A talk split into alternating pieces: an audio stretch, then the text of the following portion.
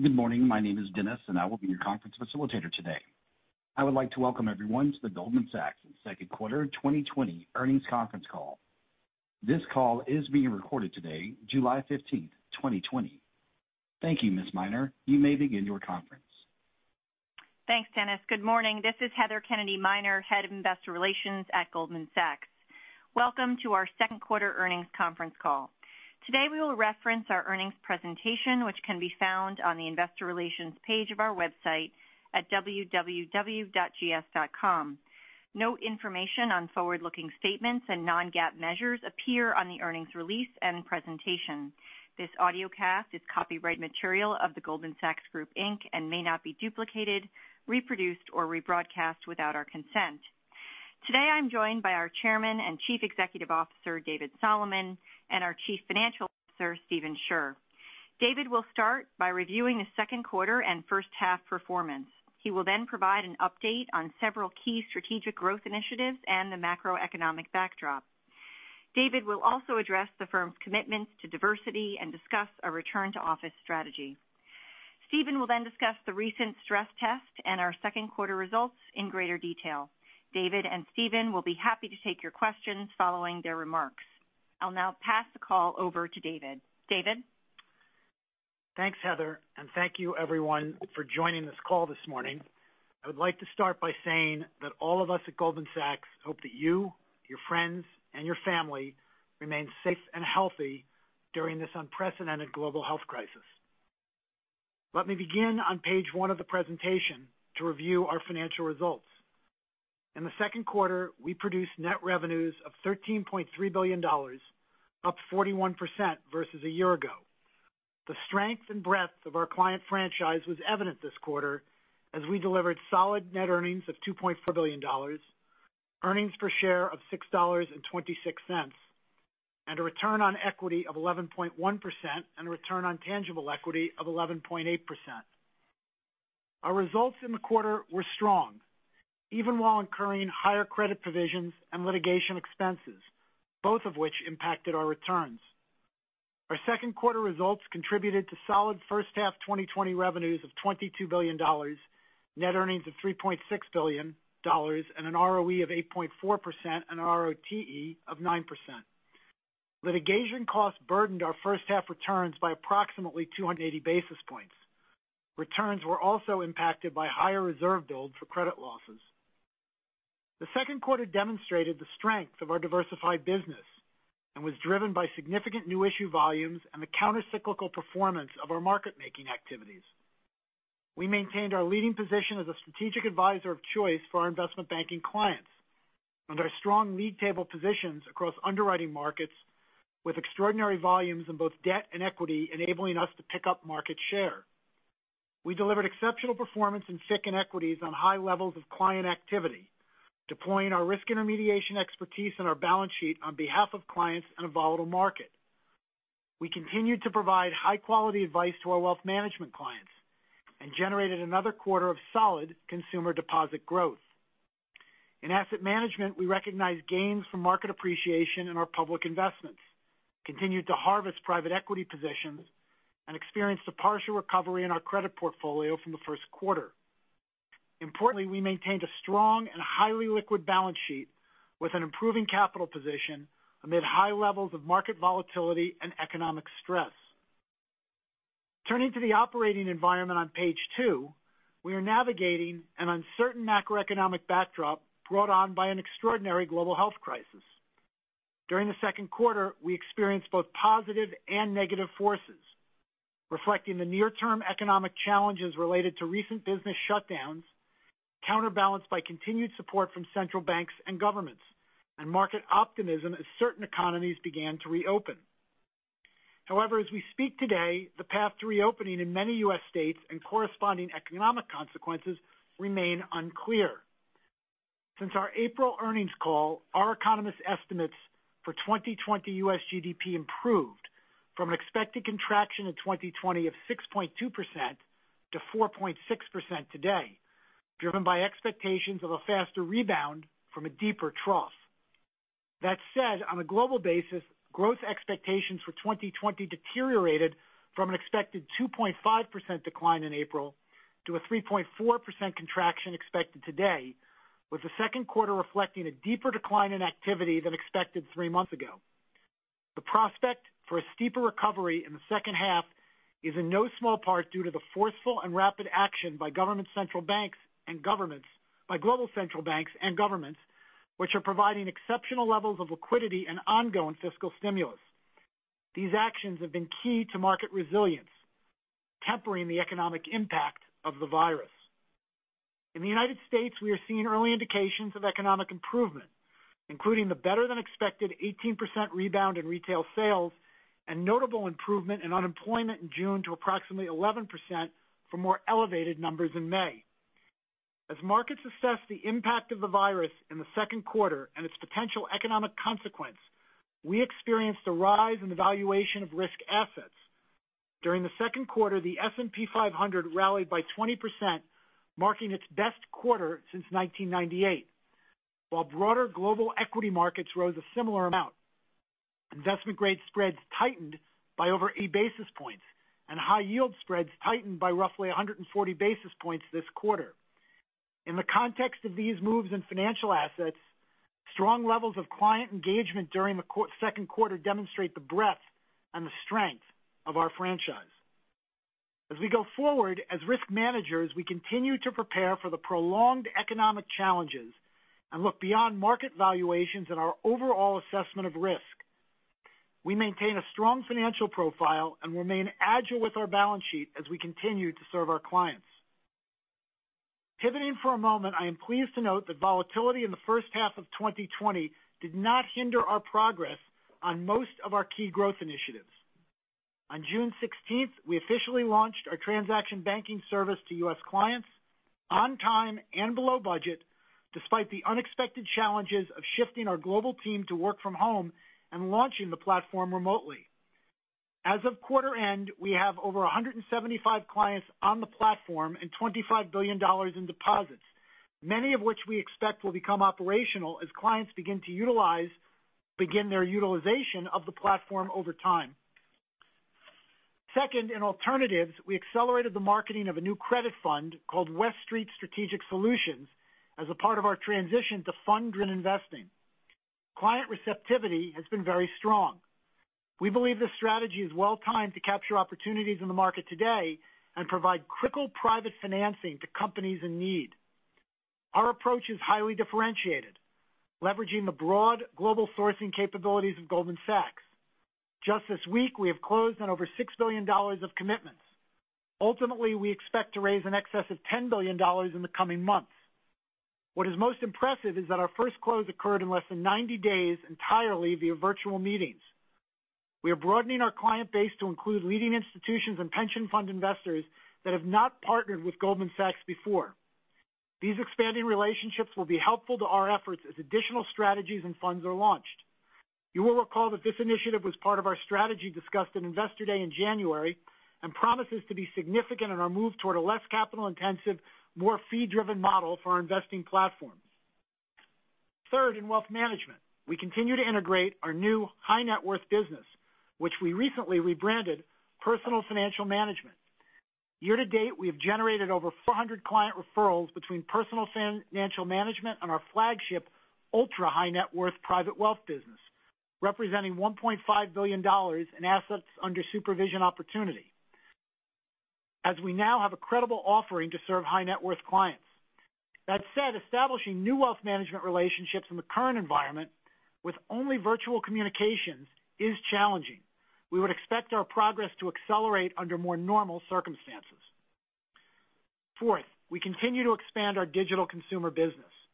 We were pleased to announce our new small business lending partnership with Amazon, which will allow us to leverage our proprietary digital underwriting decision platform using data shared by Amazon's third-party sellers to provide inventory and operational financing to support their growth. This partnership, which is being launched on a smaller scale at this moment, is another example of our innovation and our ability to partner with leading corporations to deliver differentiated value to our customers.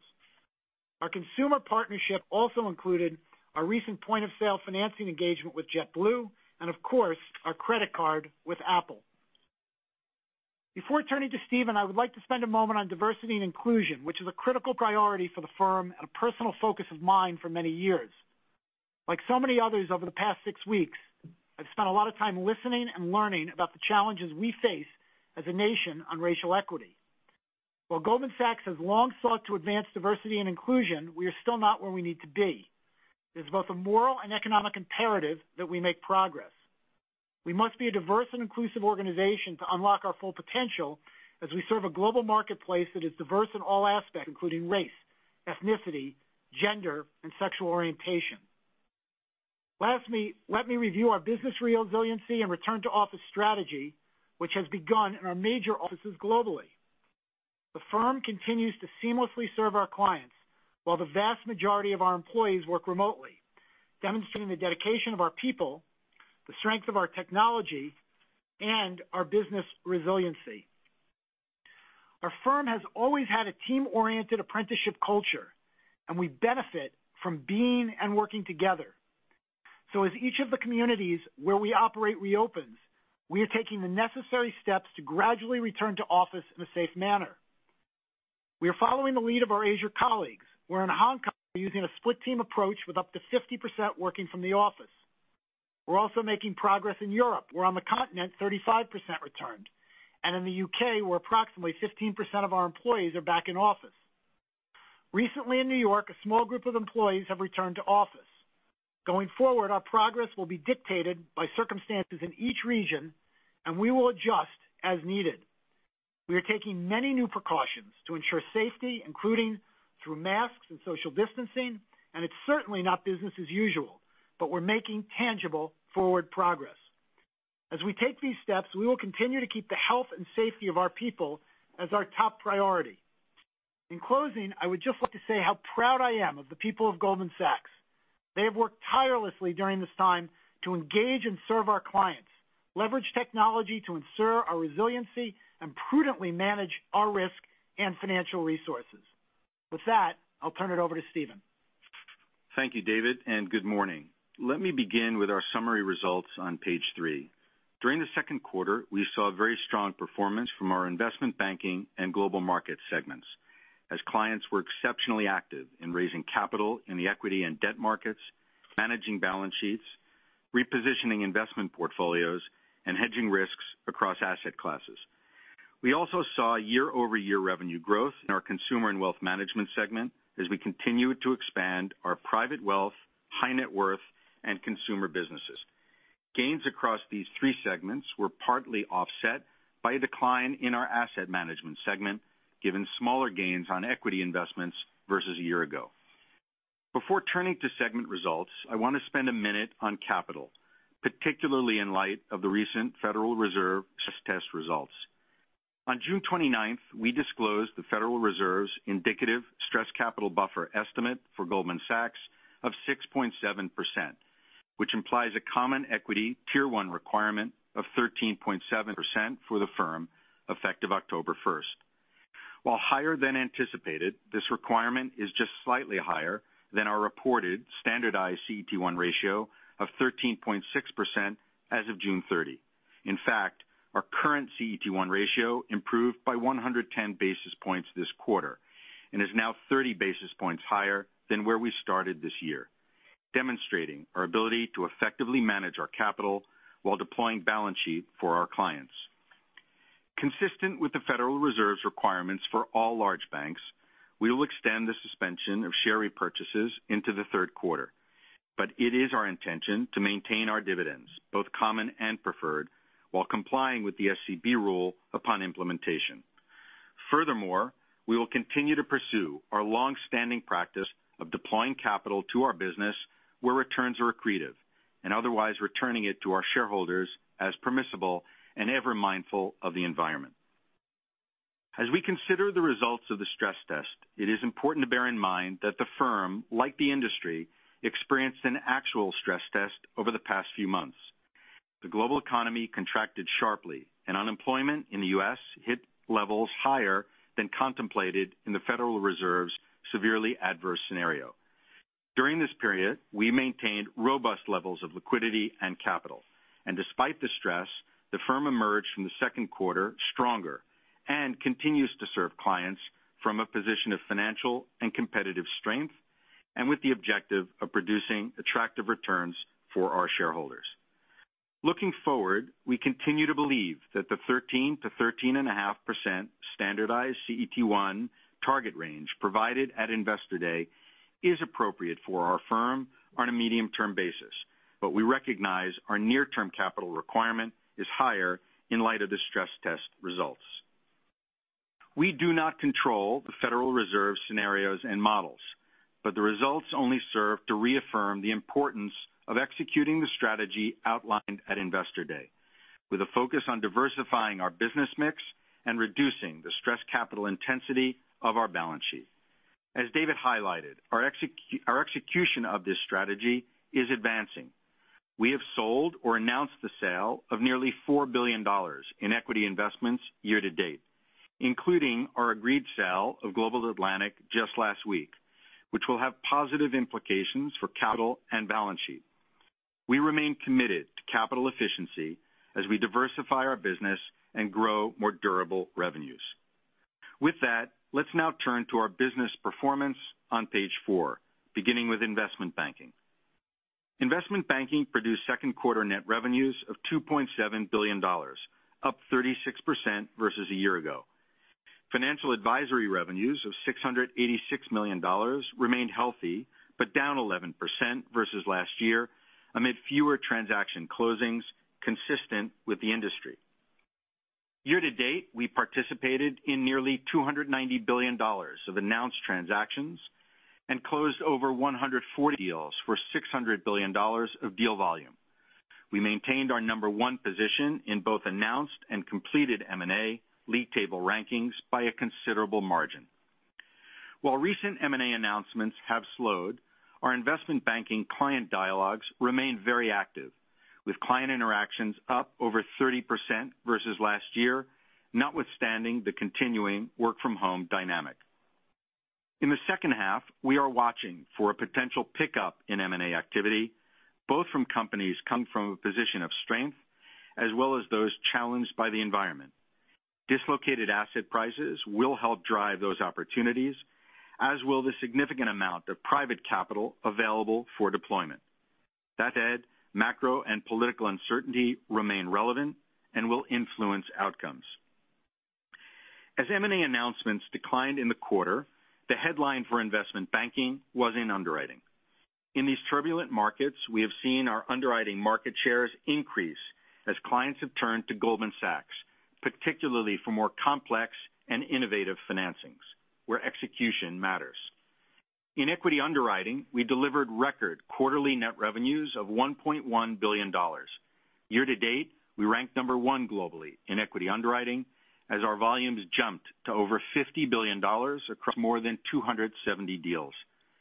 We saw strong activity this quarter across IPOs, follow-ons, and private issuances. Convertibles also had record activity where we ranked number one. In debt underwriting, net revenues were $990 million, up 93% from a year ago, as we helped finance record U.S. investment-grade volumes and supported a broader reopening of the high-yield market.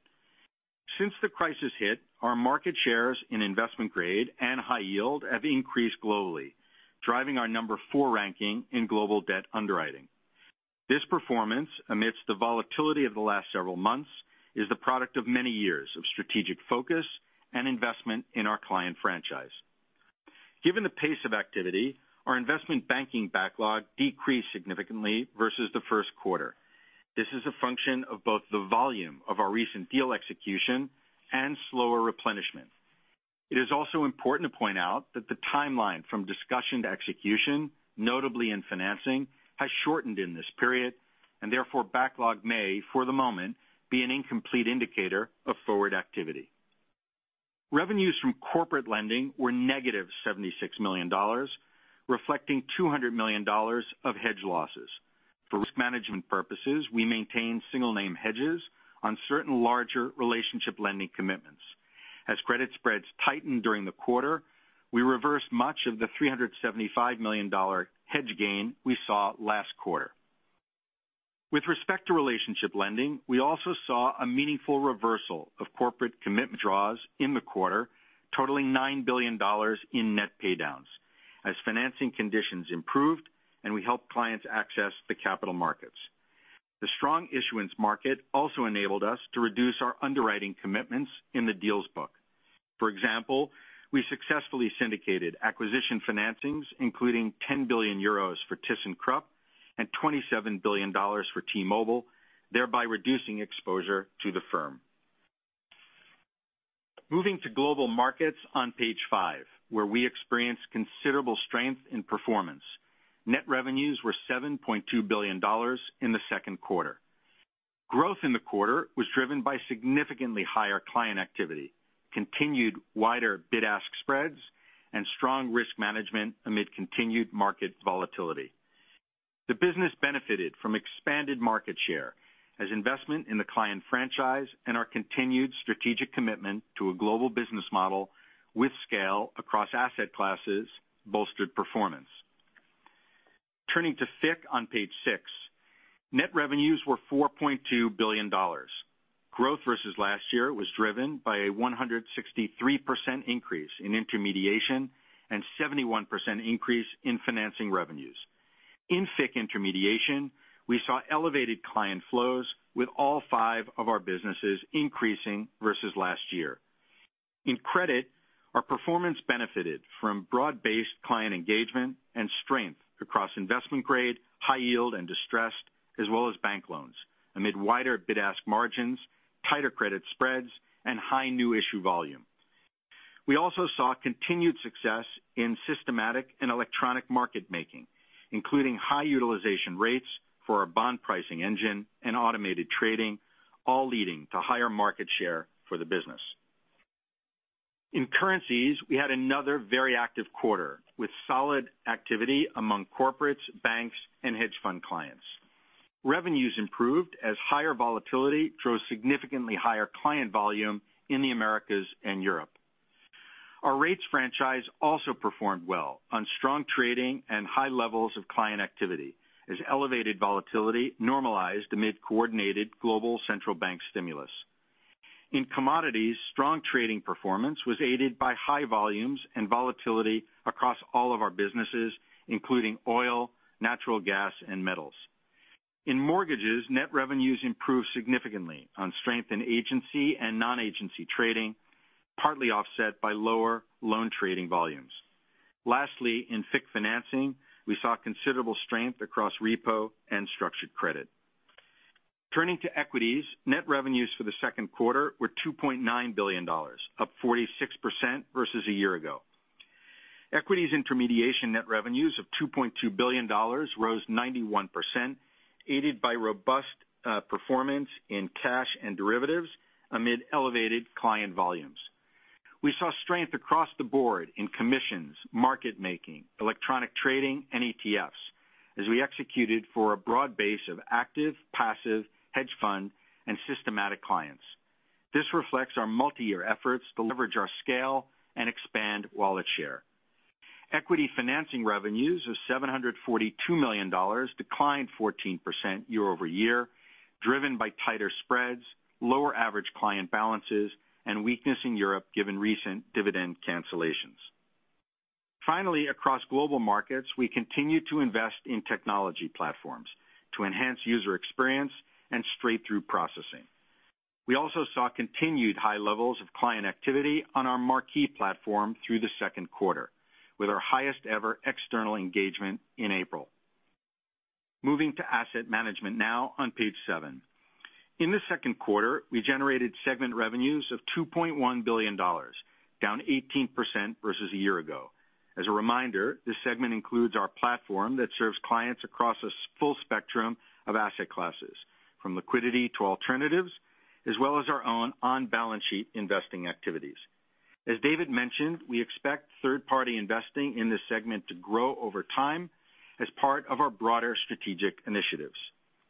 Management and other fees related to asset management clients totaled $684 million, up 3% versus a year ago, driven by higher assets under supervision, offset by mix, given growth in liquidity products. Equity investments produced $924 million of net gains in the second quarter, aided by asset sales and a significant rebound in the value of public equity positions. More specifically, on our $2.6 billion public equity portfolio, we recognized $635 million of gains, including approximately 200 million in gains on Avantor and Sprout, and significantly better performance across the broader portfolio. Despite recent gains, we've reduced the size of our public portfolio by roughly 35% over the past five years.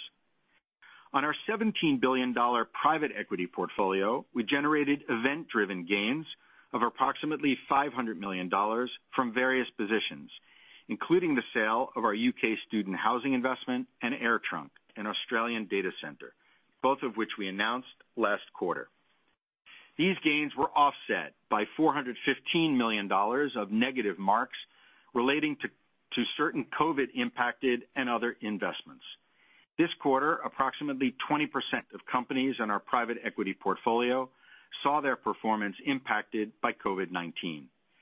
Lastly, we also had positive revenues of $200 million related to our consolidated investment entities in the private equity portfolio. Finally, net revenues from lending and debt investment activities in asset management were $459 million, which include approximately $200 million from net interest income, with the remainder from gains on fair value debt securities and loans, reflecting tighter credit spreads, retracing nearly 25% of the losses taken last quarter. Let me now turn to page eight, where we provide further transparency on the composition and diversification of our asset management balance sheet. On the left of this slide, we show our equity investment portfolio broken out by sector, geography, and vintage. We also provide new detail on our $20 billion portfolio of CIEs. These are primarily comprised of real estate investments, of which $11 billion are financed predominantly by non-recourse debt. At the bottom of the slide, we show the diversification of the portfolio with only 7% related to the retail sector and 4% to hospitality. On the right side of the slide, we reflect our $30 billion lending and debt investment portfolio, which includes $17 billion of loans that are predominantly secured and 13 billion of debt investments. We further break down these amounts by accounting classification, sector, and geography. This portfolio comprises corporate and real estate loans and corporate debt securities. We will continue to refine this disclosure to be responsive to questions from the investor community. I'll now turn to Consumer and Wealth Management on page nine. In this segment, we produced $1.4 billion of revenues in the second quarter, up 9% versus a year ago, driven by higher wealth management assets and higher consumer banking revenues. For the quarter, wealth management and other fees of $938 million rose 13% versus last year, reflecting organic growth and the United Capital acquisition. Assets under supervision rose 14% versus the prior year to $558 billion.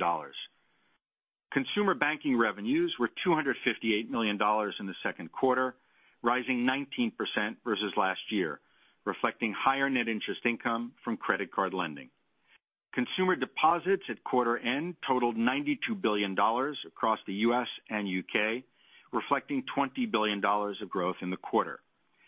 Funded consumer loan balances remained stable at roughly $7 billion, of which approximately $5 billion were from Marcus loans and 2 billion from Apple Card. We continue to prudently risk manage these portfolios and have moderated growth relative to initial budget estimates. Now let's turn to page 10 for our firm-wide assets under supervision. Total client assets increased to $2.1 trillion, up approximately $240 billion versus the first quarter and up nearly $400 billion versus a year ago.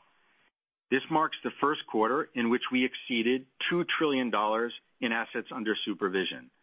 Our sequential improvement was driven by $100 billion of market appreciation, $133 billion of liquidity inflows, and $6 billion of long-term inflows.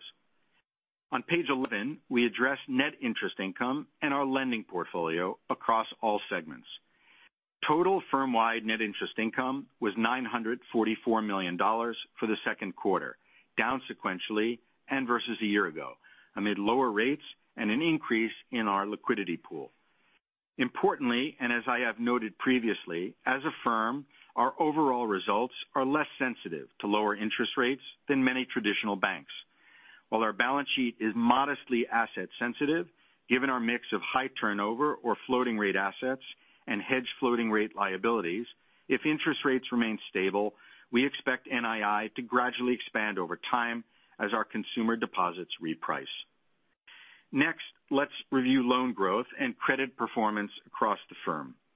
Our total loan portfolio at quarter end was $117 billion, down $11 billion sequentially as we saw significant paydowns on corporate revolvers, as I noted earlier.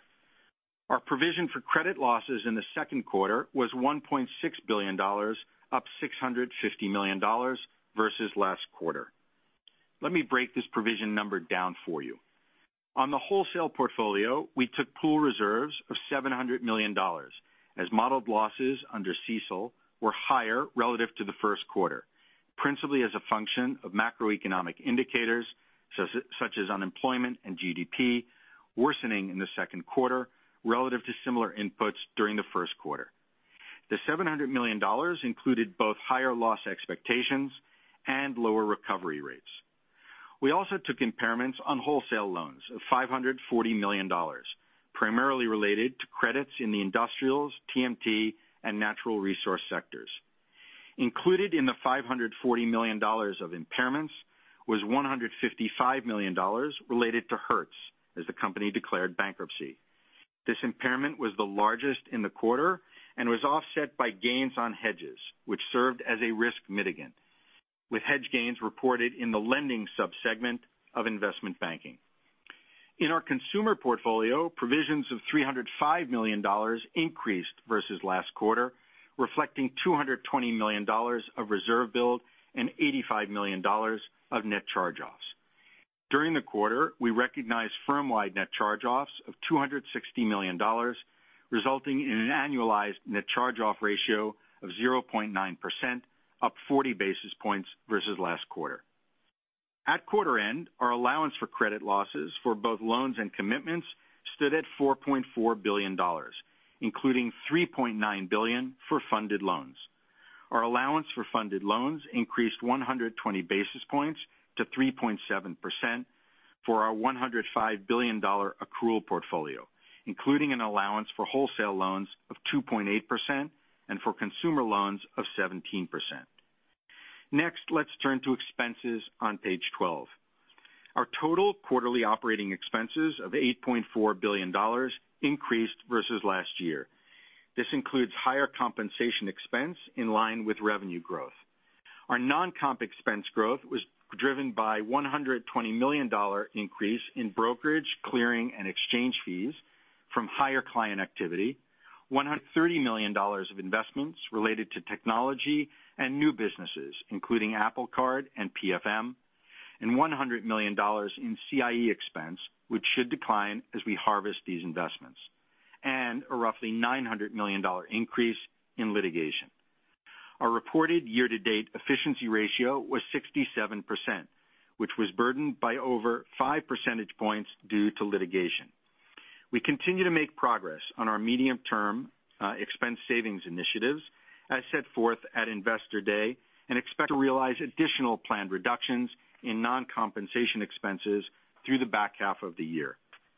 Finally, our reported tax rate was 22% for the year to date, reflecting the impact of higher earnings on permanent tax benefits and non-deductible expenses. As noted previously, we expect our tax rate over the next few years to be approximately 21%. Turning to our capital levels on slide 13.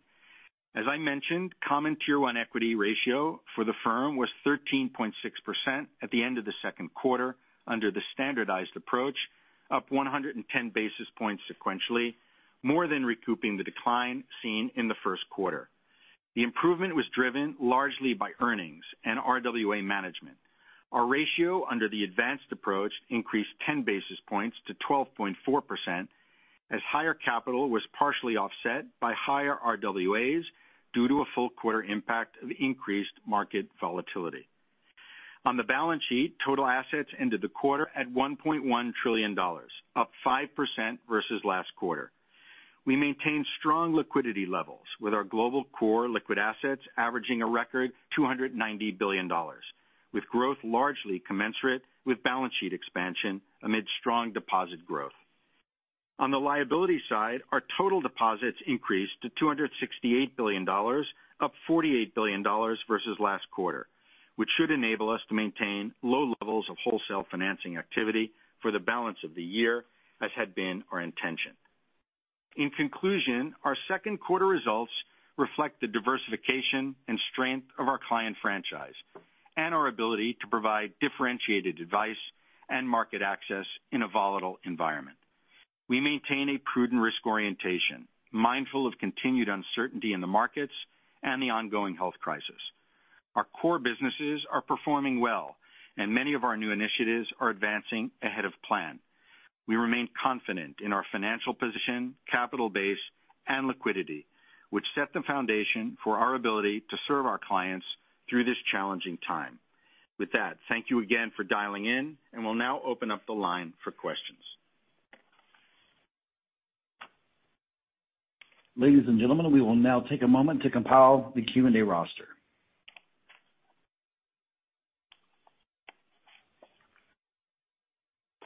If you would like to ask a question during this time, simply press star and then the number one on your telephone keypad. If you would like to withdraw your question, press the pound key. If you are asking a question and you are on a hands-free unit or speakerphone, we would like to ask that you use the handset when asking your question. Please limit yourself to one question and one follow-up question.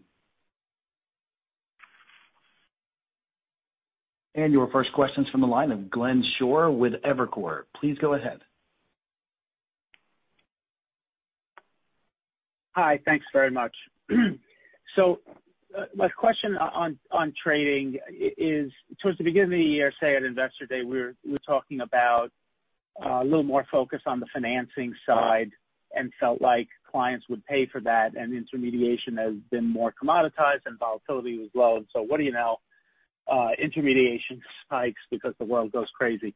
So uh, I'm curious of two things on this front. Is one is is the is the pickup in intermediation just a function of volatility and that'll subside as the world calms down? Has anything changed there in terms of pricing, market share, and the client need for you? That's part A. And part B is on the financing front, you did show progress. It is growing. Uh uh but but is there anything in the the way the uh, CCAR stress testing goes that uh, would frown upon that or would change your intention on continuing to grow the financing side?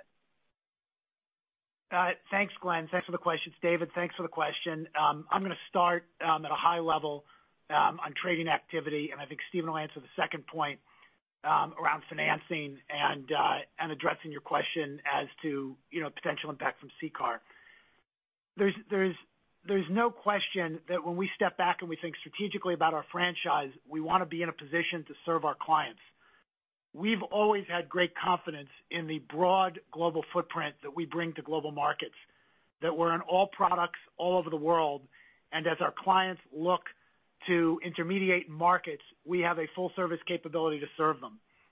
There's no question that over the last decade, um, in a period of very low interest rates and low volatility, that has been a more commoditized service.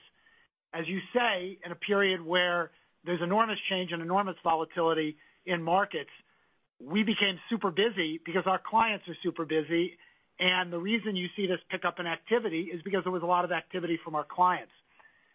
I don't necessarily view that as permanent, but at the same point, it shows you that whether it's in a more low muted environment where we're well positioned to grow our financing business to serve our clients' needs, or in a period where our clients need more access to liquidity, our franchise is very well positioned you know, to serve them. And I think we got a benefit in this quarter from uh, from that positioning.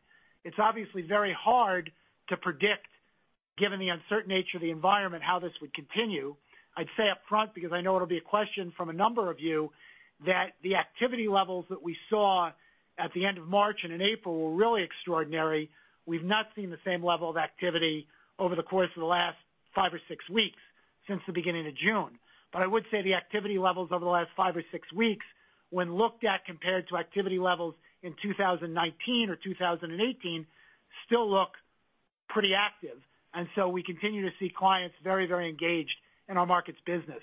I think Stephen should comment on financing CCAR and how we're thinking about that. And so I'll pass to Stephen. Thanks, David, and thanks, Glenn, for the question. You know, just to sort of pivot off of David's comments, you know, I would say you know, the important thing to think about in the context of activity is that we were experiencing, as David put it, very elevated volumes at wider bid offer. Uh, Goldman Sachs sort of went to the market and didn't pull back and away from the market. And in doing that, we picked up market share, which I think will have lasting effect, notwithstanding where the market goes in terms of its dynamic.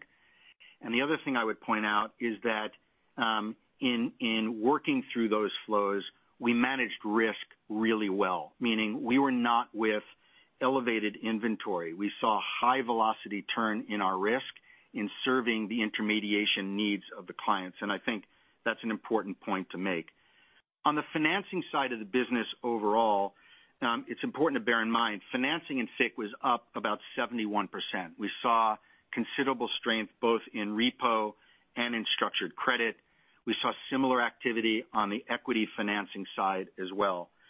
As it relates to SCB and CCAR, I think that the ability of the firm to be agile and take uh, our capital ratio up to 13.6% kind of takes SCB off the table and capital off the table in terms of our ability to present ourselves into the third quarter and beyond as ready and open to play the role we did in the second quarter, which is stand ready to meet the intermediation and trading needs of our clients. And I think the final comment I'd make just on capital is that we said during Investor Day that we would be agile, meaning we would be agile with the deployment of capital in and around the businesses of the firm. Now at the time, the questions that came to us were more about the ability to pull capital from the securities business, not put to it. In this quarter, we moved capital to it. Returns were extraordinary, super attractive, and we were able to move that around you know, as the kind of flexible organization that we like to think of ourselves as. And we'll continue to do that based on what the market opportunity shows us. Very helpful, and thank you for all that. One uh, other question is, you mentioned uh, the sale of Global Atlantic. I think that closes in a few quarters. I think you guys should get a lot of respect for growing that from scratch, basically. Um, just curious on how much of that, what percentage you own, uh, Goldman Sachs own, not the private client. Goldman Sachs owns, sizing of the gain, how much how much RWA that frees up, you know, anything you could help on that? Because it is a good business, it's just really dense RWA, I guess. No, I mean I mean, Glenn, I think you characterized it exactly well, and you hit the point, which was our motivation for the sale itself, which is you know, this was a business that began in 2004. It was spun off in the second quarter of 2013. And over time, because of its intensity as a financial institution, it becomes more capital intensive. So obviously our motivation is to free up that capital and deploy it elsewhere around. Um, we were about 25% of the ownership. We're selling out, if not all, then the preponderance of our position. Um, on that sale, we'll release about $2.2 billion of risk-weighted assets and about $400 million of attributed equity. I'd also point out that this is part and parcel of kind of a larger move that will take place over the course of the entire year, which is this will be part of about $4 billion uh, of sales off the balance sheet, all part of our broader strategy of looking at lower capital intensity, lower balance sheet intense investments, and moving more towards third-party funds. And so we'll we will, by the end of the year, uh, reduce that down by about $4 billion. That will relieve us of about $2 billion of capital and about $13 billion of risk-weighted assets. Again, Global Atlantic being part of that. Um, I would say roughly speaking, you know, almost half of that is done, uh, with the other half announced and spoken for, uh, and expected through the balance of the year. Your next question is from the line of Christian Bolu with Autonomous. Please go ahead.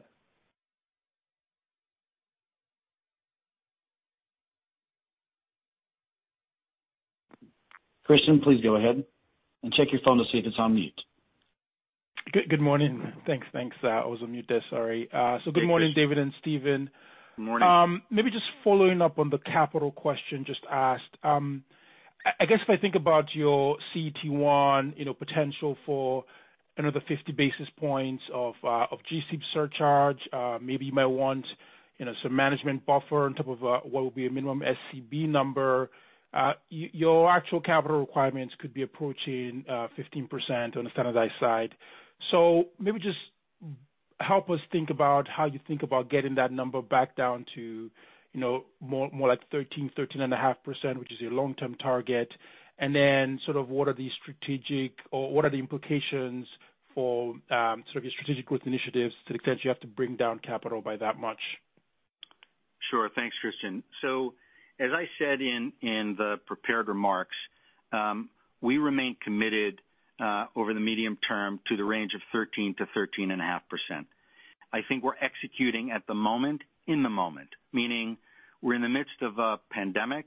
Um, obviously, the results around CCAR and the SCB fixing was higher than what we had expected and perhaps reflects a view about where we are at a moment in the market.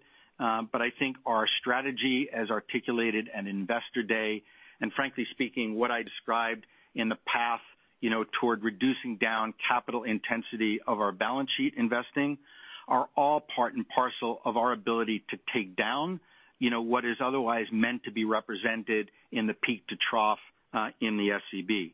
And so we're executing now. We are in a position, having grown back our uh, capital ratio uh, to be within you know narrow distance of what's required.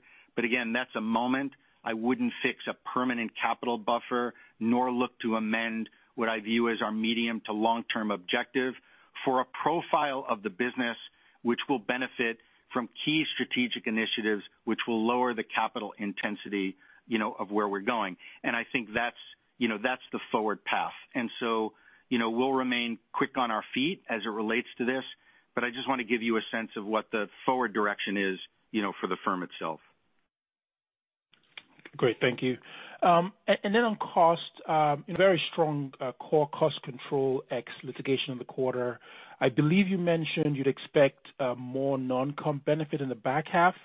So maybe help um quantify that for us. And then maybe longer term, you've had a bit of a chance now to you know get a sense of the post-COVID world. Um, how do you think about sort of structural expense trajectory, particularly in light of that sort of 1.3 billion target? Kind of how much upside um, could there be in that number? Thank you. Sure. Sure.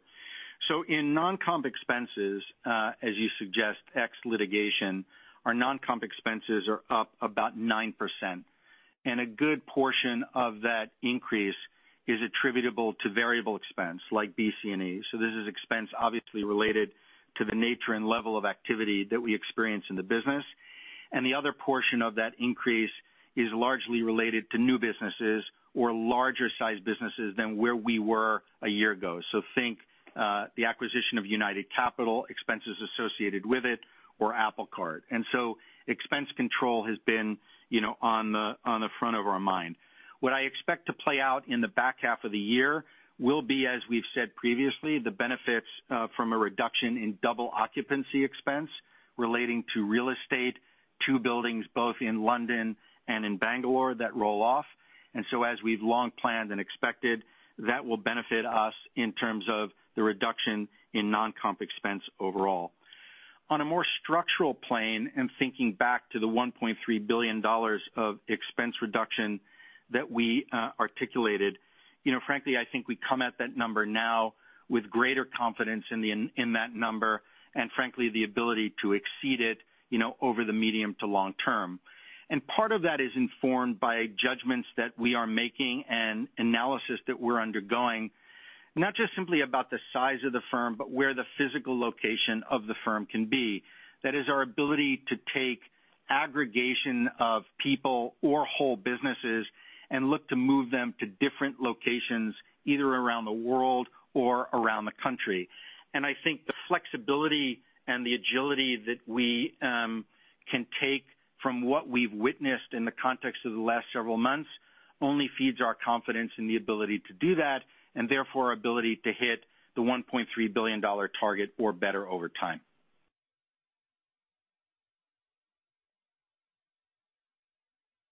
Your next question comes from the line of Steven Chubak with Wolfe Research.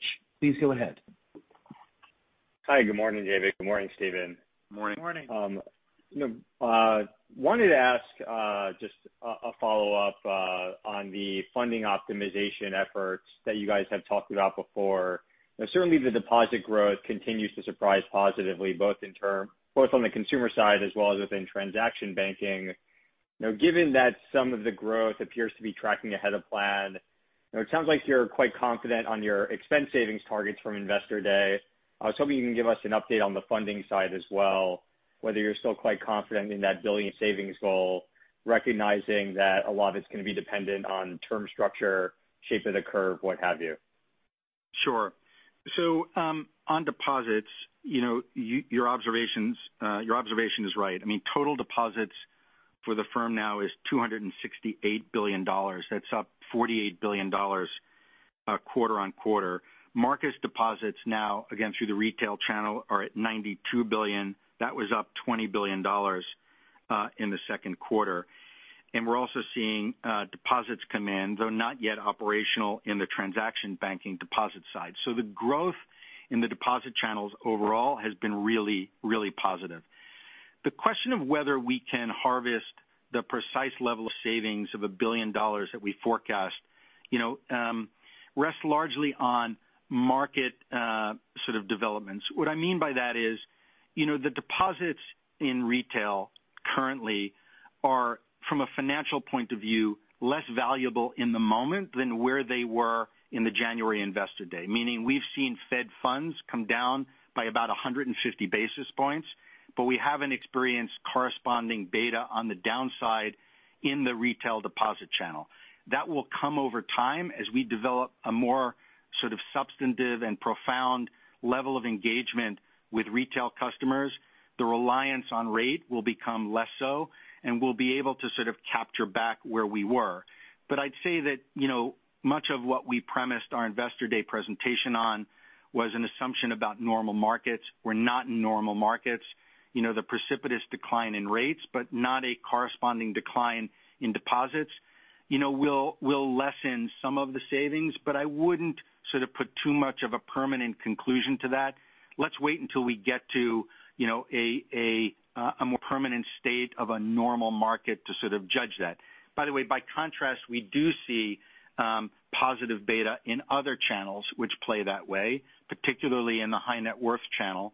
Uh, but I think we'll need to sort of assess just the magnitude. By the way, none of that is to take away from the strategic value of this consumer and the overall deposit channel, which is enabling us, frankly, faster than we thought, to take out the wholesale funding channel. And just just by way of reference, we've got about $10 billion of wholesale debt through the balance of this year, either maturing or subject to call, and we'll be able to sort of act on that, reducing down you know, the liquidity that we hold, all as a consequence of the growth that we've seen you know, in the in the deposit channel overall. Right. Thanks for all that helpful color, Stephen. Sure. And maybe just a uh, question for you, David, on the M&A outlook. One of the concerns we've heard from folks is uh, the challenging M&A backdrop could very well persist, just given low levels of CEO confidence and just uncertainty around the election and future tax policy. I was hoping you can give some color as to what you're hearing from the C-suite you know, regarding appetite for M&A and willingness to do deals, and maybe what ingredients need to be in place to help reinvigorate deal activity here. Uh, thanks for that thanks for that question. And and and of course, you're right at a high level, and we've always said this, the number one thing that drives M&A activity is CEO confidence. Uh, there's no question in this environment, given the high level of uncertainty, it's much harder to see those same levels of confidence. As a result of that, as we highlighted in our in our opening commentary, uh, M&A volume, M&A announced M&A transactions in the second quarter were down 75%.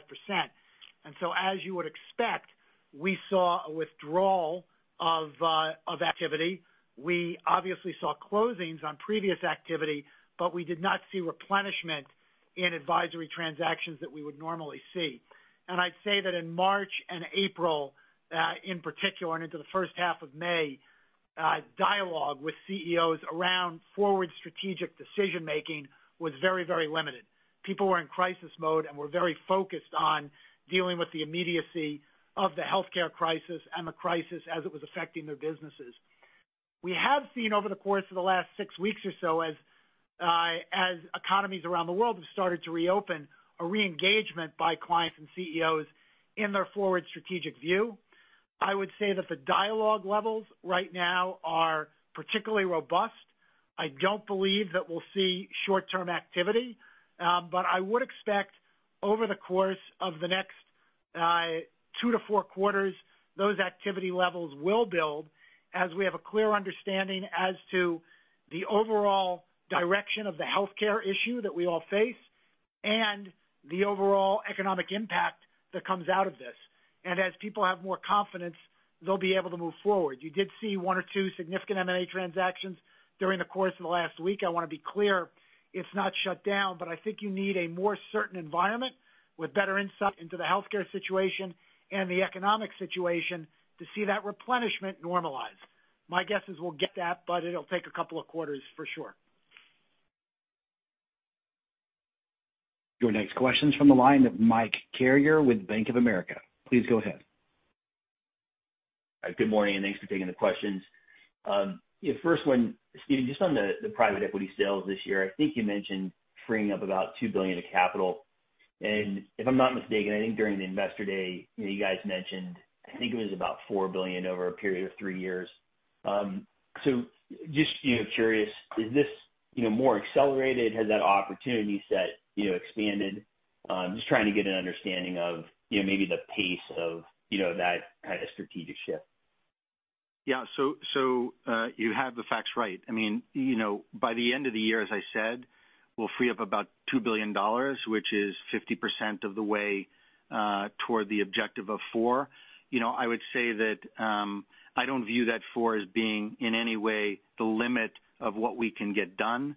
The more we can advance and increase the cadence on the migration to lower capital density investing, uh, you know, the better we'll be, and we'll continue to pursue that.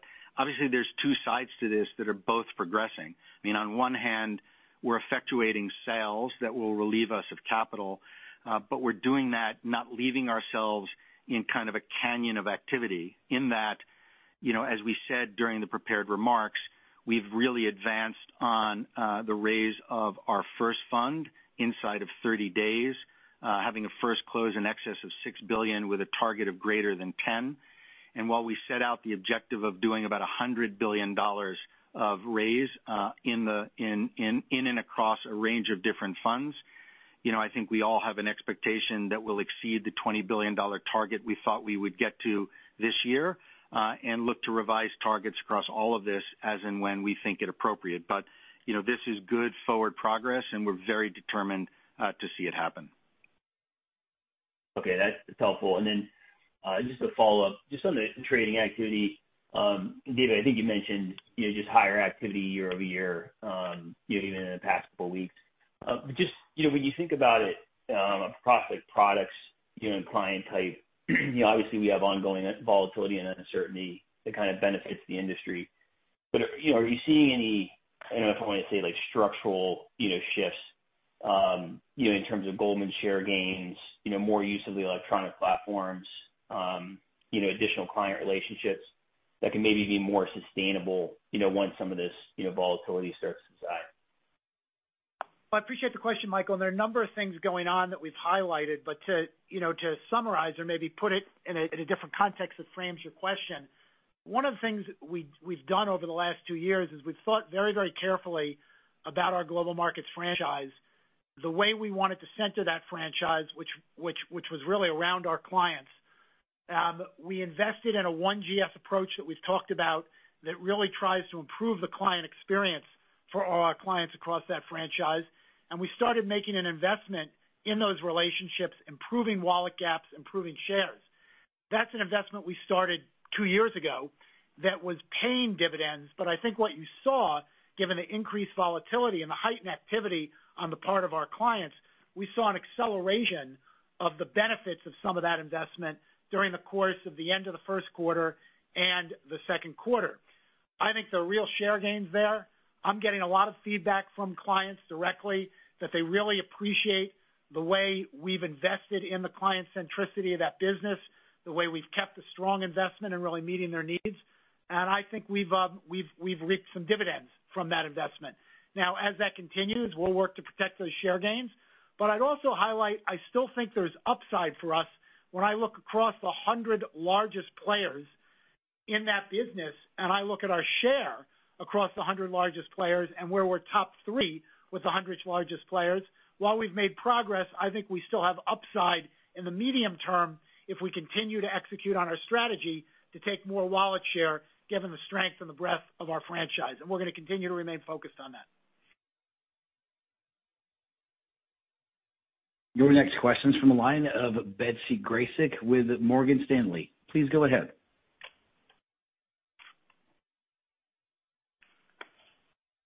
Betsy, please go ahead and check to see if you're on mute.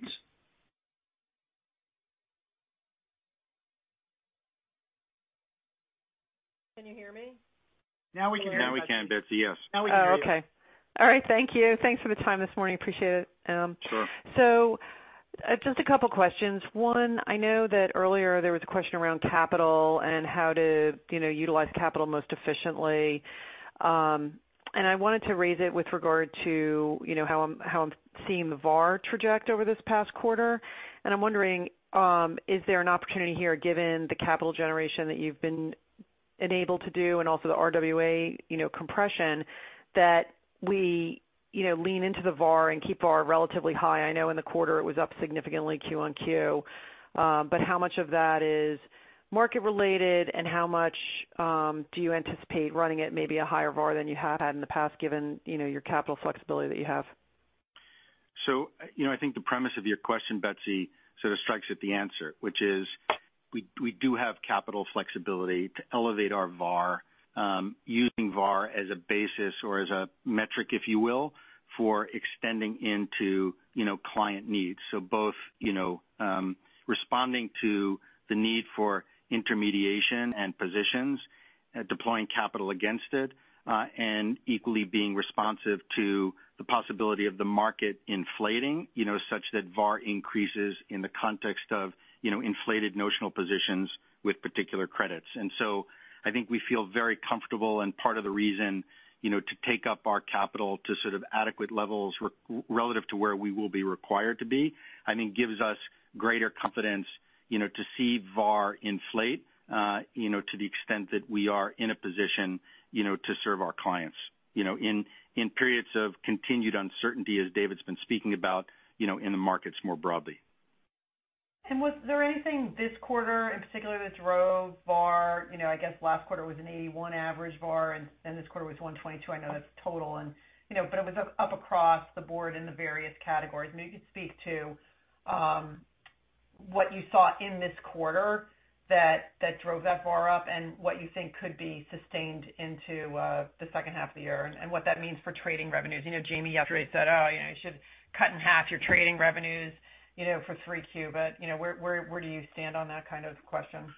Well, I don't think any of us are in a position to make such a declarative judgment about the exact direction of trading revenues you know, in through the second half of the year. I think that what we need to do is set ourselves up uh, to be in the service of clients and avail ourselves for the benefit of our shareholders of the opportunities as they present. And I think David characterized it well, which is the second half will be more characterized by uncertainty than any ability to forecast up or down you know, in the market itself. And and I think we're well-positioned from a liquidity, from a capital, and from a risk point of view to be able to avail ourselves. The one thing I would say as we think about risk in markets like this is drawing the distinction between you know what's liquid and what's not.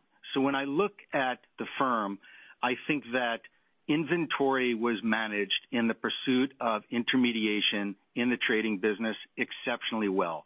We saw very high velocity as we've long been looking you know, to work with our securities leadership to do terms of seeing quicker turnover in inventory in support of uh, trading activity. When I look at illiquid, you know, this is an area where, from a risk point of view, you know, we used market opportunities to lower, for example, uh, commitments made in the deals book and took that book down and took risk down and position ourselves now to take on more risk you know, in through the second half of the year to the extent that those opportunities you know, uh, present themselves. And so I feel quite good and confident about where we stand from a risk position, not limited to what we do in trading activity, which will present itself, but equally around other areas of the firm you know, with more structural and kind of less liquid risk to take on board. Your next question comes from the line of Mike Mayo with Wells Fargo Securities. Please go ahead. Hi. Uh, well, my short question is, as, look, uh, you're the number one advisor. So what are you advising clients to do, and how are you allocating the firm's resources to back that up? And the color behind that is, it seems like the elephant in the room is, look, COVID cases are going up. I think death rate followed by about four weeks, uh, per an expert that we had on a call. And then you have shutdowns, and you're seeing the shutdowns like in California and elsewhere. So there's two scenarios here. One is maybe Goldman is needed less, that you know investors and your clients go home and sit on the sidelines, uh, too much risk. Or maybe Goldman Sachs is needed more, as you said, more complex deals, uh, wider bid-offer spreads, um, elevated volumes, you know, more of a freak-out market where you guys stay open for business. So what are you advising clients? How are you reallocating your resources for that? What are your thoughts on my questions? Well, it's a very uncertain environment, Mike. It's a very uncertain environment. And so one of the things we're advising clients is that it's a very uncertain environment, and they have to bring caution and planning to everything they do. Uh, I watch TV and read the news like everyone else, and I'm sometimes quite surprised by how certain people are. I continue to be relatively uncertain as to the trajectory of all this. As I've said before, we need to understand the healthcare risks associated with the virus and get to a point where people feel safe and comfortable. Obviously, a vaccine would be a meaningful step forward with respect to that. While there's no question that there's progress with respect to a whole bunch of companies that are making significant investments in a vaccine, uh, and there was positive news again this morning, the exact trajectory of that and how it will be deployed and whether it'll work and the Uh, effectiveness of all that is still unclear and uncertain. I'm confident we will get through this, but the timing and the impact is relatively uncertain. We've also, because of the shutdowns economically all around the world, have uh, slowed economic activity. There's no question as reopenings occurred, we've seen a pickup in that activity. But with an increase in viruses and this uncertainty persisting, I think you'll see a flattening in that economic pickup, and that will slow the progress we make economically from here. So we continue to advise clients to be thoughtful and cautious about that. With respect to Goldman Sachs being open, uh, and you know ready and willing to serve our clients, there's no question in the second quarter that our clients were extremely active, and we were there to support them. It's unclear how active they'll be in the third quarter, but there will be activity. We'll be open, and at the end of the third quarter, we can we can kind of look back and say how that unfolded. I think we've proven, and will continue to prove with great humility, that we can be flexible, we can work remotely, we can adapt, and we can also help clients adapt. And so this is a very challenging time for everyone. The human toll of this crisis is really very significant. Uh, everyone is focused on their employees. Everyone's focused on their businesses and their stakeholders and their shareholders. And I think that people need to be cautious because the economic repercussions of this will play out over the medium term. And this is not going to be, in my opinion, a quick resolution. And we'll continue to try to be nimble and flexible and help our clients navigate what I think will continue to be a very uncertain period. Uh, as a follow-up, just as it relates to capital markets, you know, we're all trying to fill in our models uh, for the next uh, several quarters. What could be the next step in capital markets, um, you know, in terms of repositioning of portfolios due to the election and another government stimulus or re-equification continuing, or you mentioned mergers, or you said volumes are still above the level last year, even if coming down. Um, you know, people tend to give you a PE of one on your earnings, uh, like a quarter such as this, whereas you talk about the annuity with your clients. I'm just trying to figure out kind of what's what's the next step uh, with capital markets at Goldman Sachs. Well, I think our capital markets businesses have long been a leader, um, and we've been positioned as a very very strong leader in M&A advisory activity and equity underwriting activity for decades. We've made a significant investment over the last decade in our debt capital markets business. And I think over the last few years, um, you've seen the benefits of that investment, and I think we're very well positioned to help our clients meet their capital markets needs. Uh, capital markets is a volatile business, yet through the cycle, our capital markets businesses produce significant activity and significant profitability. I don't have a crystal ball as to what's gonna happen in the next six months. I've had some discussions with people where people talk about some capital markets activity being pulled forward, and there's no question that some refinancing has been pulled forward. At the same point, there's been a whole bunch of activity that we could have never imagined would have occurred because of the virus and the economic consequences of the shutdown. So when you look at industries like airlines and cruise and travel and leisure, there's been an enormous amount of capital markets activity that was completely unanticipated. And so as we look forward over the next six months, I think there'll be other things based on the macro environment that will either lead to a pickup in some places or a decrease. The one thing I know for sure is our franchise on a global basis is very well positioned to meet our clients' needs as that activity occurs. You know, Mike, the only thing I would add to David's comment is that, and this goes back to the initial question you asked, which is, what are we doing with our clients? I mean, you can look in the capital markets at, you know, the need to apply more creativity to structured solutions for clients than perhaps what we've seen in kind of straightaway issuance in more normalized markets. You know, look at the deal that was completed for United Airlines, which I think brings some interesting ingenuity and structure, know, to what otherwise in the normal course would have been, you know, a fairly straightaway financing. And I think that's the nature and level of engagement with the clients that we're experiencing. And I think, you know, it responds a bit to the question of where the capital market's going. There may be more of a need of that, right, in the uncertainty that David's been addressing.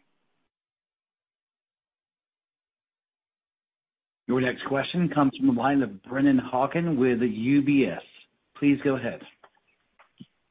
Uh, good morning. Thanks for taking my question. Appreciate all the time. Um, this quarter, uh, you guys made a purchase of um, Folio, a uh an RIA platform.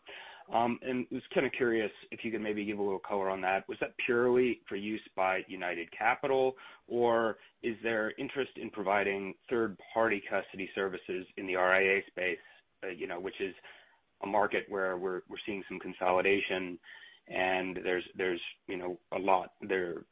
We're going from three to two strong providers of pure custody. So just curious if uh if that's part of the plan there. Yeah. I think the way to think about it is is that in the end, you know, we're looking to continue to build out kind of three components of that business. There's obviously our ultra-high net worth business. There's the high net worth business, PFM, which was the United Capital. I think Folio serves, you know, to um, clearly provide, um, you know, added uh, uh, heft to that component of what we're trying to build. The third leg in that stool would obviously be a more mass affluent uh, consumer piece. But this, but the acquisition of Folio was clearly aligned with the strategy begun under United Capital, and and the provision of third-party custody more broadly. So I think it fits, you know, both a generalized strategy, but equally it is entirely consistent with what we were trying to build out in the high net worth or PFM space, which was the United Capital asset itself. Okay. Thank you for that, Steve.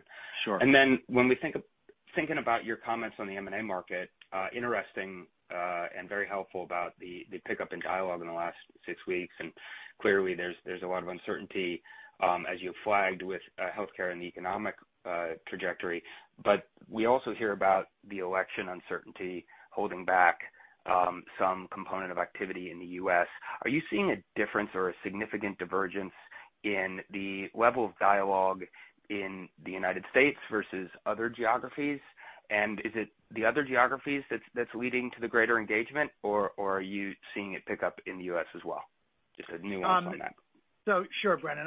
And what I would say is I don't see a difference in engagement levels in the U.S. versus uh you know, versus uh let's say the rest of the world.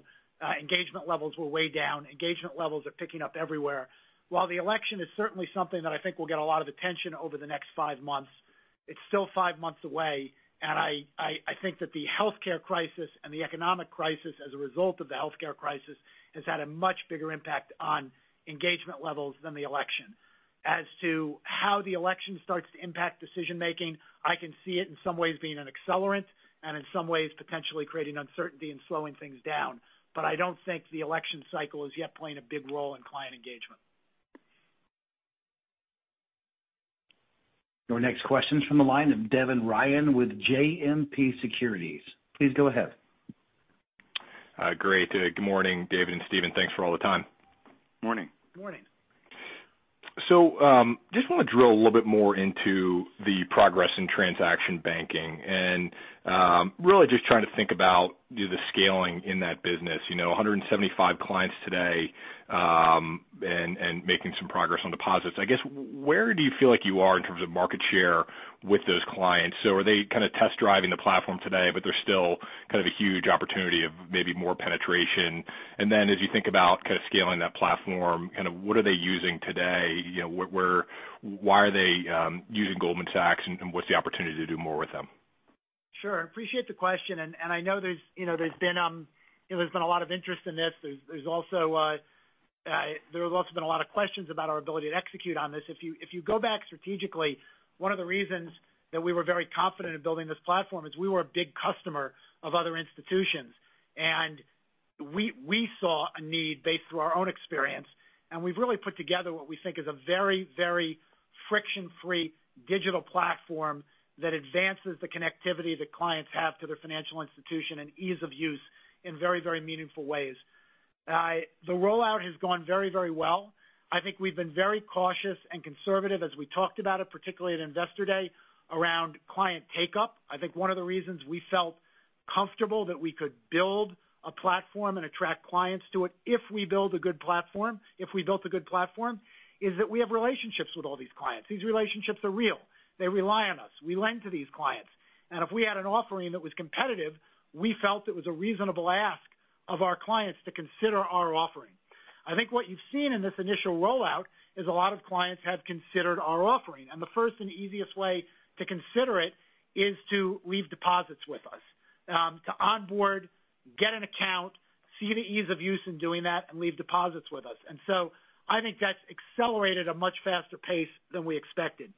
We have had a handful of significant clients turn operational, which is obviously where the business becomes much more attractive to us.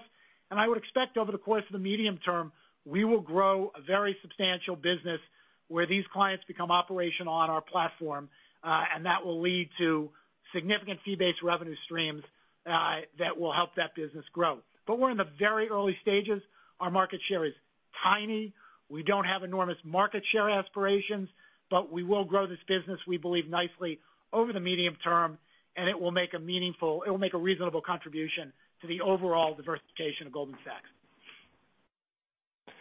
Okay, terrific. Appreciate that. Um just a follow-up question, just around the comp ratio. So year to date, um you know the accrual is 35% versus 36% last year in the first half.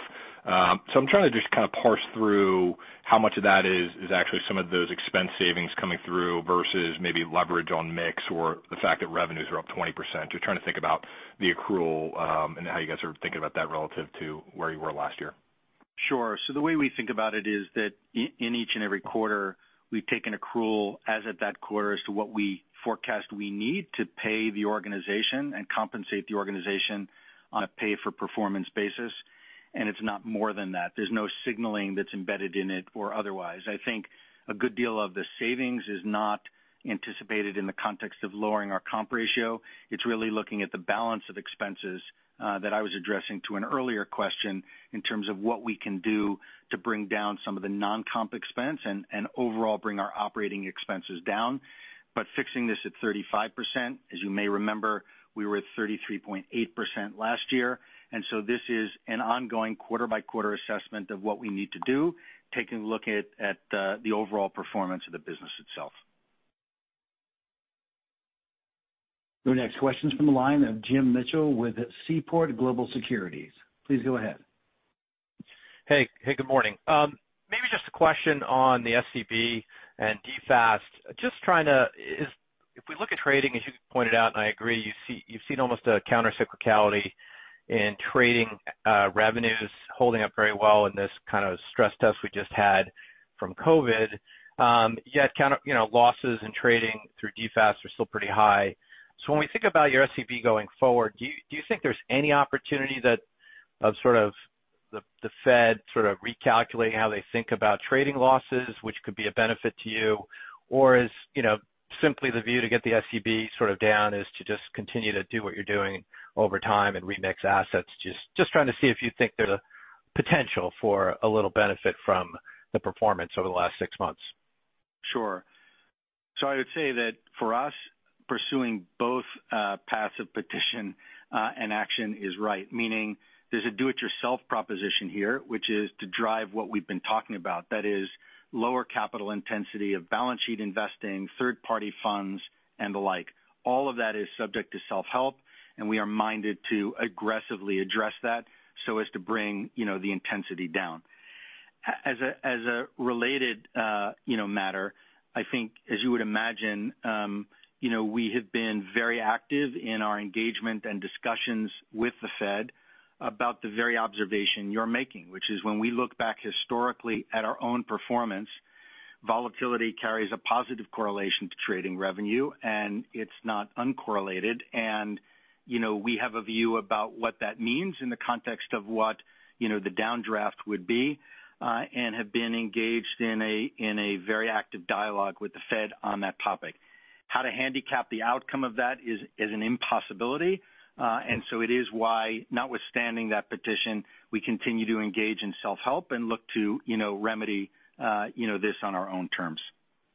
Well, it's good to hear you're at least asking. Um and just maybe one quick follow-up on the advanced CET1. Uh given the SCB is based on standardized, does I I mean, is there any constraints? Does it matter, the advanced CET1? I hate to say it that way, but does it? Well, I think the rating agencies appropriately take you know, a look at the advanced. You know. And remember, you know, this has the CVA component in it that's not represented in standardized. You've got to be mindful in managing all of these capital ratios that there's not one, but many constituencies to bear in mind. Uh, and so we do that and obviously pay attention to all of these ratios you know, in the context of how we carry ourselves. Your next question's from the line of Brian Kleinhanzl with KBW. Please go ahead. Sure. Thanks. Uh, just one real quick one on credit. Is there a way you guys give an update on kind of where you're at with regards to deferrals and delinquencies, and then also how you're thinking about reserve builds from here? I mean, you built reserve a decent amount this quarter. I mean, is this the peak or um, I guess sufficiently reserved for go-forward losses? Thanks. Sure. So why don't I start on deferrals or forbearance. So it's quite light across our whole portfolio. There's only about 3% of our total credit that is itself subject to forbearance. It's higher in the consumer portfolio. It's been about 10% of the total portfolio that has um, taken up forbearance. Interestingly, of those that do, about 50% are current on their payments. Bear in mind, that's a very small component of the overall risk profile of the firm at $7 billion total. So over across the whole of it it's about 3%. It's not significant in the context of how we operate and how we think about the risk overall, given how low it is. I would say as it relates um to the consumer, um, it is one reason why uh the coverage ratio that we have through our reserve on the consumer portfolio is as high as it is at 17%. That's not at all a reflection of our current experience in terms of losses. losses actually are trending lower, uh notwithstanding the moment in the market. But out of you know, prudence and caution, and given how young that portfolio is, and given the fact that forbearance can mask risk, um, you know, we've taken up our provision there.